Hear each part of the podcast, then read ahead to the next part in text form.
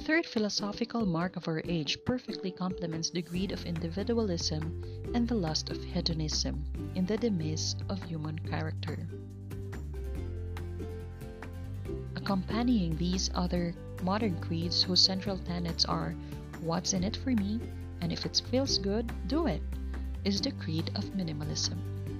The minimalist is always asking, what is the least that I can do? A minimalist is always seeking to exert minimum effort and receive maximum reward.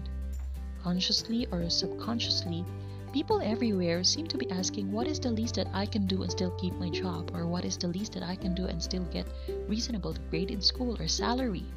What is the least that I can do and still keep my marriage alive? What is the least that I can do and still stay physically fit? What is the least that I can do and still get to heaven? What is the least that I can do? Minimalism is the enemy of excellence and the father of mediocrity.